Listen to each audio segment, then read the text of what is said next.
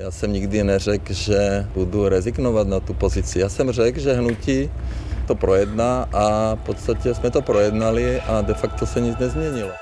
Tady je Matěj Skalický a tohle je Vinohradská 12. Bývalý premiér Andrej Babiš zůstane poslancem a taky předsedou hnutí ANO. Řekl to po jednání předsednictva hnutí. Teď bude čas nabrat síly, připravit další strategii do evropských a krajských voleb v roce 2024. Hlavními tvářemi ANO, ale podle něj budou Karel Havlíček a Alena Šilerová. Moskoslavský hejtman a poslanec Ivo Vondrák končí jako místo předseda hnutí ANO. Bych byl svým způsobem osamocený hráč. Probrali jsme to a nic se nezměnilo. Babiš zůstává předsedou i poslancem. Jak to mají po prohraných prezidentských volbách číst voliči? Proč končí v předsednictvu Ivo Vondrák? A jaká je budoucnost ANO? To rozebírám s komentátorkou deníku Kateřinou Perknerovou.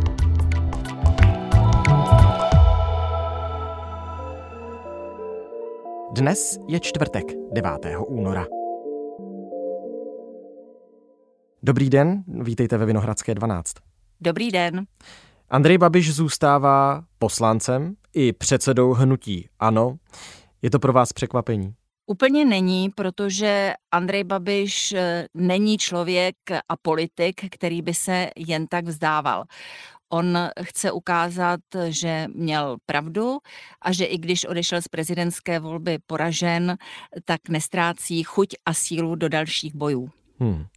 Hlavní tváří stínové vlády budou místo předsedové ANO Alena Šilerová a Karel Havlíček. To mimo jiné na té tiskové konferenci po předsednictvu ANO vlastně představil Andrej Babiš. Platí tedy i po předsednictvu, že ano, je hnutím jednoho muže, nebo už to neplatí? Platí to stoprocentně. Já bych tady připomněla větu, kterou řekl pro Financial Times v roce 2016. Strana jsem já. Hmm. A jsem přesvědčená o tom, že takto to vnímá nejenom Andrej Babiš, ale i ti presumptivní kandidáti na případného příštího předsedu hnutí ANO, Karel Havlíček a Alena Šilerová. Oni nepochybně odvedou velký kus práce ve sněmovně, jsou to výrazní poslanci, ale tím guru, bez kterého prostě hnutí ano neexistuje, zůstane Andrej Babiš, ačkoliv, jak říkal, omezí svoje mediální a politické vnější aktivity. No, pojďme teď tu tiskovku takhle více trošku rozebrat. On v návaznosti na to, co jste teď eh, řekla, dodal, že chce sebrat mediální a politické scéně hlavní terč obsesivní nenávisti. nenávisti. Nebudou se tak na mě moci vymlouvat a odvádět pozornost od neschopnosti a sociální vlády. Jak to čtete? Andrej Babiš je přesvědčen, že prezidentskou volbu mu prohrála média, která jednoznačně fandila Petru Pavlovi, to znamená jeho protikandidátovi. A dokonce si myslím, že značná část toho náboje, který teď v sobě má a chce vyhrát příští sněmovní volby, tak se odvíjí od toho, že to touží vrátit některým médiím, především veřejnoprávním, zpátky. Hmm. Ale já si myslím, že obsesivní nenávist je Babišův bonmot nebo idea fixa, která pochopitelně nemá oporu v realitě. E, myslím si, že pokud by místo Andreje Babiše vedl hnutí Ano Karel Havlíček, tak vůbec o žádné nenávisti nebo nepřátelství by nemohlo být řeči. Zkrátka Andrej Babiš je tím člověkem, tím subjektem, který na sebe strhává veškerou pozornost a především jsou to jeho vyjádření, jeho činy, jeho billboardy, které nutily média o tom hovořit a která prostě ho dostala do té role, v jaké potom ve finále prezidentské volby byl. On z nenávisti ve společnosti, z rozdělování společnosti obvinil právě média, jak už jste zmínila. Citoval článek mimo jiné z webu Praha In, kde se píše o tom, že děti zástupců ANO se před volbou prezidenta museli spovídat před celou třídou. To je ten největší hnus o který jste se vy média přičinili. Já tady musím dodat, že tento web vede stejný člověk jako web parlamentní listy, tolik asi k relevanci toho textu. A další věc, Babiš opět mluvil o ostrém náboji v průběhu voleb? Ano, byl ostrý náboj. Já jsem neviděl dovnitř, jestli je tam náplň. Ale ten náboj podle policie ostrý nebyl. Jsou to fauly podle vás? Je to mlha, kterou Andrej Babiš eh, permanentně dává do veřejného prostoru a zahaluje eh, tím častokrát eh, fakta, realitu, pravdu protože samozřejmě nelze se odvolávat na jakýsi pofidérní web bez zdroje, pokud není řečeno, v jaké třídě to bylo, v jaké škole, v jaké mm, společnosti žáků, jestli deváté, osmé třídy, kdo tam byl z učitelů a tak dále, tak to je mm, zkrátka jenom plácnutí do vody a vůbec eh, by se to nemělo stát součástí nějaké veřejné debaty. Pokud to nebude argument eh, proti stylu, který tady zavedl Andrej Babiš. To znamená odvolávání se na mm, zcela okrajová média, která nepracují podle jakýchkoliv profesionálních novinářských kodexů. Hmm. A to tež je i s tím nábojem, i když tady musím jednoznačně sdělit, že jakékoliv projevy fyzické to vůbec eh, je úplně mimo jakékoliv eh, mantinely a možnosti, ale i verbální projevy, které směřují na rodinu, na rodinné příslušníky, na děti a jsou třeba eh, plny jakési zášti, tak ty odsuzuji a myslím si, že jsme si jich bohužel v uvozovkách užili v posledních týdnech až až a mělo by to eh, z politické scény zmizet. Hmm. Doufám, že i s odchodem Miloše Zemana eh, z Pražského hradu bude veřejný prostor eh, trošku čistší a průzračnější. S odsouzením nenávisti se samozřejmě přidávám a ještě na obranu veřejnoprávních médií musím dodat jednu věc. A totiž ve veřejném prostoru se objevilo eh, spoustu spekulací, jako že veřejnoprávní média podporují Petra Pavla. Ne, jen jsme v souvislosti s ním za poslední měsíc nemuseli točit o tom, že by byl obžalovaný v dotační kause, že by byl vyšetřovaný pro praní peněz, že by manipuloval v kampani, že by vybízel k hazardu a tak dále. Kdyby se to Petra Pavla týkalo, točíme to samozřejmě taky. Další zpráva z předsednictva ANO. Jako místo předseda ANO končí Ivo Vondrák. To se ale čekat asi dalo. Nepochybně. A také to poukazuje na to, co se v hnutí ano děje. Vy jste se ptal na začátku, zda je stále e, stranou jednoho muže a tady se to jednoznačně potvrdilo. Ivo Vondrák a Tomáš Macura, ačkoliv jsou politiky z Moravskosleského kraje, kde hnutí ano pravidelně vyhrává volby a kde také Andrej Babiš e, jednoznačně zvítězil ve druhém kole nad Petrem Pavlem, tak eh, měli za to, že se spronevěřuje původním idejím, eh, kvůli němž do hnutí ANO akce nespokojených občanů, ano. jak připomněl Andrej Babiš, eh, vstoupili kdysi před mnoha lety. Oni jsou velmi oblíbenými a velmi úspěšnými politiky v Moravskosleském kraji. Myslím si, že konkrétně Ivo Vondrák, který mimochodem je bývalým rektorem Báňské univerzity, tak eh, tam má velkou prestiž. Dokázal téměř nemožné, že z černého uhelného kraje se pomalu, ale přesto stává region příležitostí pro lidi z IT, pro lidi, kteří se chtějí posouvat někam dál, kteří tam vidí perspektivu a na rozdíl třeba od Ústeckého nebo Karlovarského kraje neodcházejí jinam. Totéž se daří Tomáši Macurovi v Ostravě. Přesto narazili, protože měli jinou představu o, mm, dejme tomu, ideovém kvasu a výměně názorů v rámci hnutí ANO, kde se evidentně nepřipouští krok od linie lídra. Bych byl svým způsobem osamocený hráč v tom týmu předsednictva a jak říkám, a já to říkám pořád, vnímám, že funkce má smysl pouze tehdy, pokud můžete své představy realizovat. Neměl ale Ivo Vondrák možná zvážit to, že by zůstal v tom předsednictvu, aby tam byl aspoň nějaký kritický hlas, protože my v tuhle chvíli nevíme, zda bude někým nahrazen nebo nebude, kdo to případně bude, ale on byl skutečně tím asi nejhlasitějším kritikem těch poměrů v ANO, vedle tedy ještě primátora Ostravy už zmíněného Tomáše Macury. On řekl, že by zůstal v předsednictvu osamocen a v tom případě, že by jako sám voják v poli nic nezmohl a jeho mise by byla předem ztracená mission impossible. Hmm. Proto zcela logicky, podle mého názoru, z předsednictva odešel, byť tady musím říct, že mám trochu pochopení pro jeho kolegy, eh, když velmi výrazný člen vedení jakékoliv strany podpoří proti kandidáta, mm, proti vlastnímu šéfovi, tak to se asi neodpouští a myslím si, že to byl už vlastně takový první předobraz dějů budoucích. Ivo Vondrák to udělal nepochybně svědomím toho, že se chce s hnutím ANO, minimálně tedy s jeho předsednictvem rozejít, protože žádný příčetný politik by něco podobného neudělal. Já si pamatuji, že kdysi Václav Klaus mladší něco podobného učinil v případě podpory politika SPD a pak také musel z ODS odejít. E, to jsou kroky, které předjímají děje budoucí. Hmm.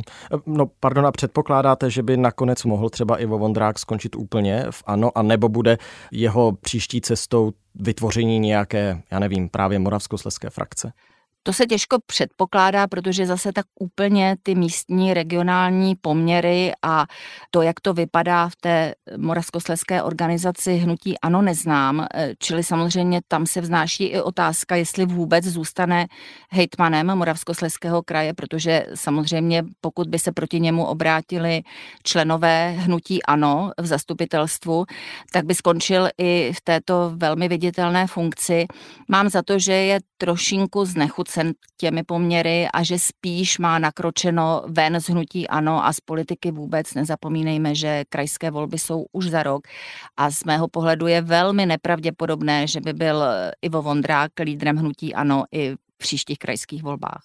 Ivo Vondrák také vybízel k nějaké programové konferenci.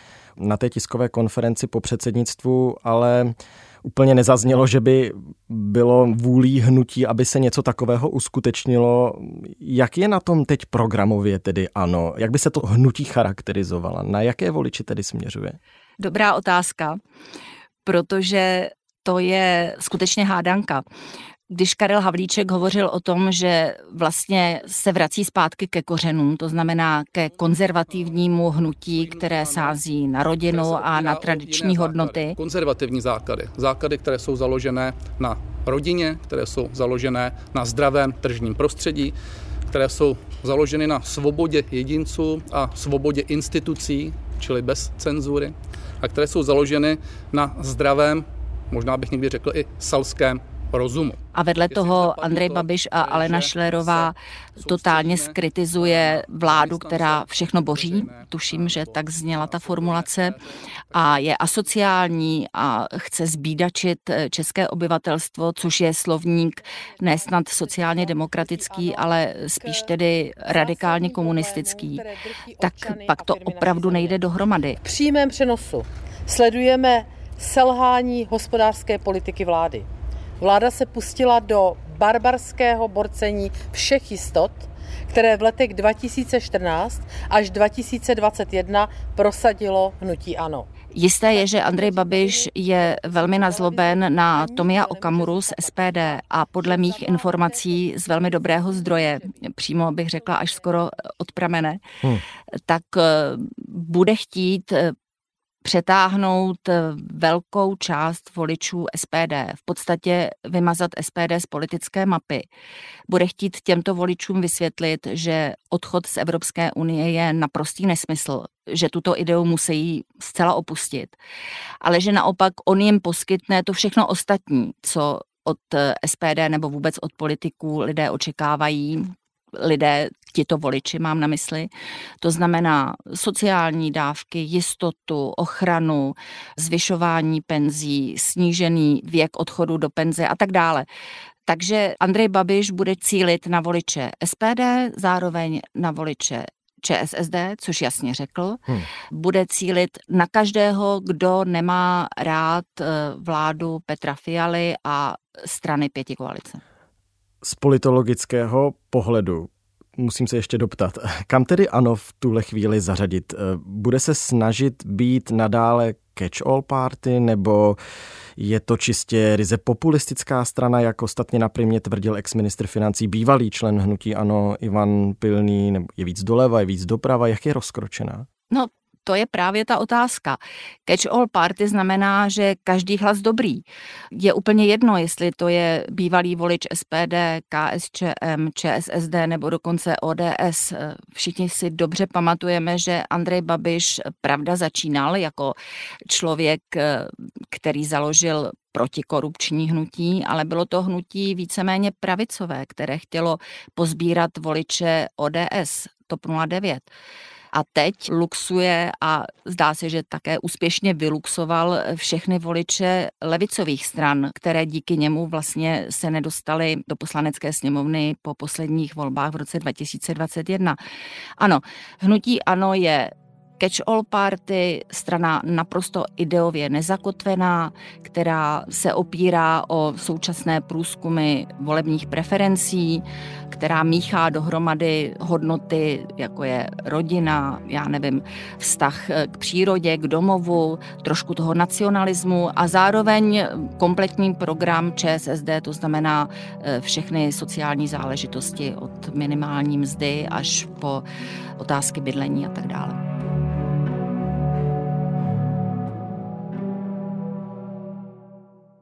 Vrátíme-li se ještě k té prezidentské volbě a k tomu už pověstnému billboardu manipulativnímu, který byl velmi komentovaný napříč politickým spektrem mediálním, o kterém i místo předsedkyně Alena Šilerová řekla, že to mohl být vlastně kámen úrazu, že by se to mělo nějakým způsobem řešit. Nic z toho v ANO nevzedmulo žádnou velkou silnou vlnu odporu, až tedy na Ivo Vondráka, Tomáše Macuru ti podporovali Petra Pavla v té prezidentské volbě. Mám to chápat tak, že všichni v ANO mají stejný názor jako Andrej Babiš? Nebo prostě jsou tam ty odlišné hlasy natolik potlačované, že o nich neslyšíme? Kdybych chtěla být jedovatá, tak bych řekla, že teď by mě nejvíc zajímal názor toho trojlístku Tinde Barta, Vladimír Vořechovský a Marek Prchal. Hmm protože my se asi nikdy nedozvíme, z jakého popudu se s Andrejem Babišem rozešli. Zda sami dobrovolně, právě protože se jim třeba nelíbil ten billboard, anebo protože s tím billboardem jako se svým nápadem přišli, Andrej Babiš ho akceptoval a on nezabral. Ten rozhovor Tinde Barta pro deník N spíš napovídá eh, pro tu druhou možnost, protože ona tam přiznala, že si dělali nějaké průzkumy a na základě toho, že lidé vyjadřovali obavu z války, tak na tom postavili druhou část eh, té prezidentské kampaně před druhým kolem. To je právě to, že v hnutí ANO se evidentně teď zapouzdřili, protože aspoň eh, ta naivnější nebo eh, ne tak eh, cynická část novinářské obce skutečně asi čekala, že tam dojde k nějaké sebereflexi, že zkrátka vystoupí a řeknou, ano, ten billboard byl chybou, měli jsme zvolit jiný tón, soustředit se třeba na ekonomická témata, tohle bylo začárou, stejně tak jako výzva k sáskám na Andreje Babiše, Zkrátka nic z toho jsme neslyšeli. Hnutí ANO zhodnotilo výsledek prezidentské volby jako skvělý výsledek, famózní. Ano. 2 miliony 400 tisíc hlasů berou jako obrovský úspěch a jak řekli, s tímto budgetem jdou do sněmovních voleb. E, o nějakém zamyšlení a o tom, že třeba udělali někde chybu, než kvůli faul, tak nemůže být ani řeči. Takže strojlístkem Šilerová, Havlíček, Babiš teď už začíná kampaň do sněmovních voleb 2025? O tom jsem hluboce přesvědčená. Myslím si, že zhruba tak půl hodinu po vyhlášení výsledku prezidentské volby ta kampaň začala. Otázka je, do jaké míry bude Andrej Babiš skutečně tím viditelným lídrem po celý rok a půl. Zdá se, že tu každodenní práci skutečně budou mít na starosti Karel Havlíček a Alena Šlerová ve sněmovně. Nedá se předpokládat, že Andrej Babiš bude pravidelným hostem v dolní komoře a bude tam zasedat v lavici, jak říkal, že bude dokonce i občas vystupovat. On není členem žádného sněmovního výboru. Ale jenom na to klikání přijde přece. Ne, na to klikání. Konečně jsem pochopil, jak to funguje. Vlastně vy tam musíte být vždycky, když se kliká jinak oni jsou v kancelářích. Tak eh, je to jako fajn práce, já si to užívám. Tudíž té skutečné poslanecké práce, která není tolik vidět, což je škoda, protože tam ti poctiví zákonodárci odvádějí velký kus práce nad každým zákonem, nad každou novelou, tak toho se Andrej Babiš nepochybně účastnit nebude, protože toho nikdy nebavilo, nezajímalo tisky nečetl a tak dále, možná ani nezná ty základní procedury. Občas se samozřejmě ve sněmovně objeví a teď jde o to, co to udělá s veřejností. Protože tady bude dál vláda Petra Fialy, která bude přijímat rozhodnutí, bude vidět na tiskových konferencích v Bruselu, bude chodit do všech médií, do televizí a tak dále.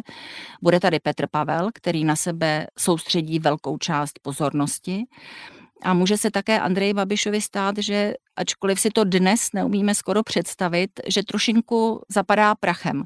Že lidé, když bude někde jezdit obytňákem po venkovských obcích, tak na něj zapomenou z hlediska té velké pražské politiky. Pochopitelně on si také mohl vyhodnotit, že teď je taková mrtvá doba až do příštího roku a především tedy do krajských voleb na podzim 2024, které budou jednoznačně už před skokanským můstkem před sněmovními volbami a že teprve pak se zase vynoří a e, napne veškeré síly. Obě možnosti tady jsou a jsou reálné. Ještě mi napadá jedna otázka, totiž jestli v tuhle chvíli už nebudou figurovat Alena Šilerová a Karel Havlíček jako jacísi korunní místopředsedové, jako příprava na to, že by do budoucna, možná už na příštím sněmu, vystřídali Andreje Babiše na tom postu šéfa hnutí? To je velká otázka, protože zároveň by to znamenalo, že jsou budoucími kandidáty na premiérský post a že by se tedy Andrej Babiš z této vrcholné politiky stáhnul. Podle toho, jak dnes vystupoval, tak jsem ten dojem neměla. Zdá se, že to chce opravdu vrátit eh, jak Petru Pavlovi, tak Petru Fialovi a těm z jeho pohledu nenáviděným médiím a chce opět vejít hlavním vchodem do Strakovy akademie. Mhm. Takže přišel čas na pomstu Andreje Babiše. Tak to vnímám po té tiskové konferenci. A samozřejmě otázka je, zda by hnutí ANO v čele s Alenou Šilerovou a spíš eh, s Karlem Havlíčkem volilo tolik lidí, protože strana je Andrej Babiš a spousta skutečně my to možná z pražské bubliny tak nevnímáme, ale spousta lidí z menších obcí, měst, z venkova nevolí to hnutí kvůli nějakým konkrétním bodům v programu, ale jenom kvůli osobnosti Andreje Babiše. No tak uvidíme, jak se to hnutí ano bude dál vyvíjet. Budeme to dál sledovat. Moc díky za ten komentář. Já děkuji za pozvání a přeji krásný den.